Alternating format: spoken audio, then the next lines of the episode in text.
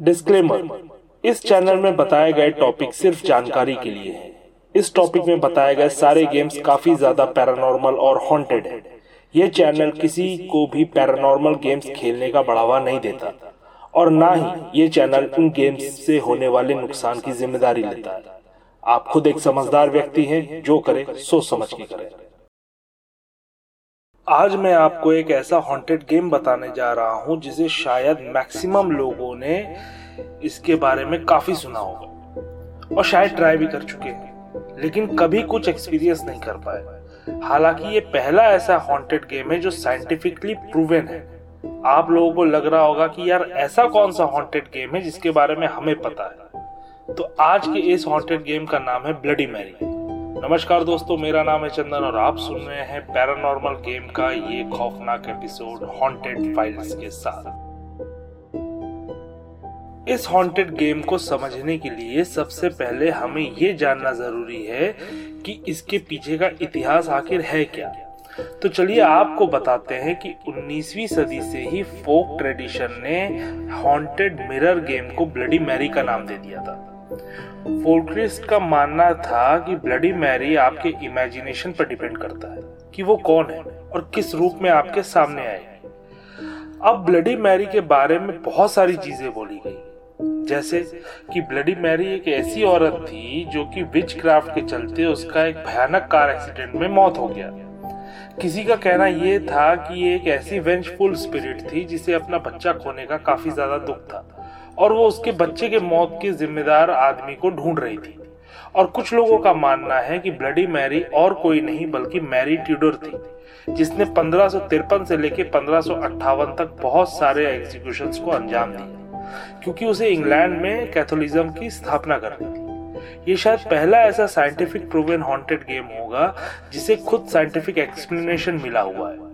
उनका कहना है कि लो लाइट कंडीशन में काफ़ी देर तक देखने से हमें अपना ही रिफ्लेक्शन धुंधला और मॉन्स्टर टाइप का दिखना शुरू हो जाता है। खैर, वजह चाहे जो भी हो एक चीज़ एकदम क्लियर है कि आप ब्लडी मैरी को जब भी सम्मन करें तो पूरी तरह से साफ़ मन से सम्मन करना।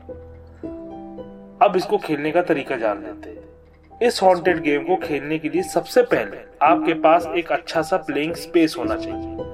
ध्यान रखने वाली बात यह है कि उस स्पेस में किसी तरह की लाइट नहीं आनी चाहिए और आपकी खिड़की से लाइट अंदर की तरफ़ नहीं आनी चाहिए। इसको याद रखिएगा। अगर बिना खिड़की वाला कमरा है तो बहुत अच्छी बात है। अगर नहीं तो आप बाथरूम का भी इस्तेमाल कर सकते हैं। अब जो चीज़ें आपको चाहिए, वो है कैंडल माचिस और मिरर अब रात होने से पहले जो आपको इंतज़ाम करने हैं, वो ये है। कि अगर आप किसी ऐसे कमरे में ब्लडी मैरी का सम्मान कर रहे हैं, जहाँ खिड़की है तो उन सभी खिड़की को आपको ब्लॉक कर देना है, ताकि लाइट अंदर ना आ सके। आपको अपने मिरर को इस तरीके से सेट करना है, ताकि आप अपने कंफर्ट के हिसाब से कैंडल को जलाकर आप मिरर के सामने रख सकें एक चीज़ को ध्यान रखिए आपको अपने मन को बहुत ज़्यादा मज़बूत बनाना है। नो मैटर वॉट आप क्या देखते हैं, इससे कोई फ़र्क नहीं पड़ता। लेकिन आपको घबराना बिल्कुल भी नहीं है।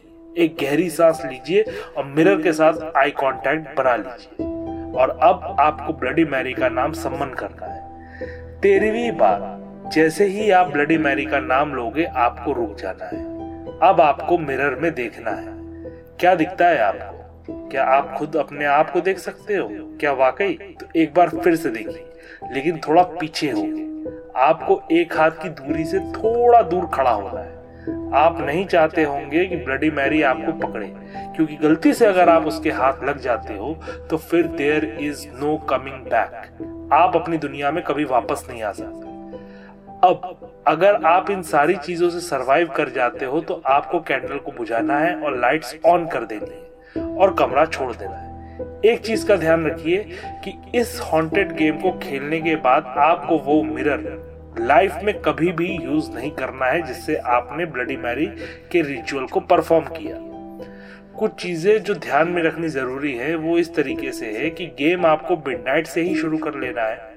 जब भी आप ब्लडी मैरी का नाम लेना शुरू करें, ध्यान से सिंक का पानी ज़रूर चालू कर। दें अगर आपको इसको और ज़्यादा असरदार तरीके से देखना है तो बजाय ब्लडी मैरी बोलने के, आप इस चीज़ को बोल सकते हैं bloody Mary I stole your baby जिस मिरर से भी आप रिचुअल को परफॉर्म करोगे, उस मिरर को यूज़ नहीं करना है। तो फिर क्या करना चाहिए?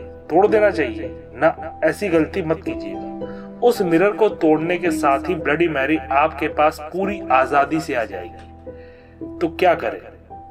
एक डिब्बा लीजिए।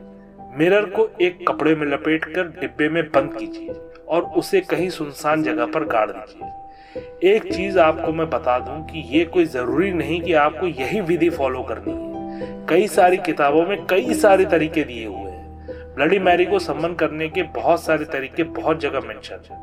लेकिन अगर मेरा कहा माने तो इस हॉन्टेड गेम को ना खेलना ज़्यादा बेहतर होगा।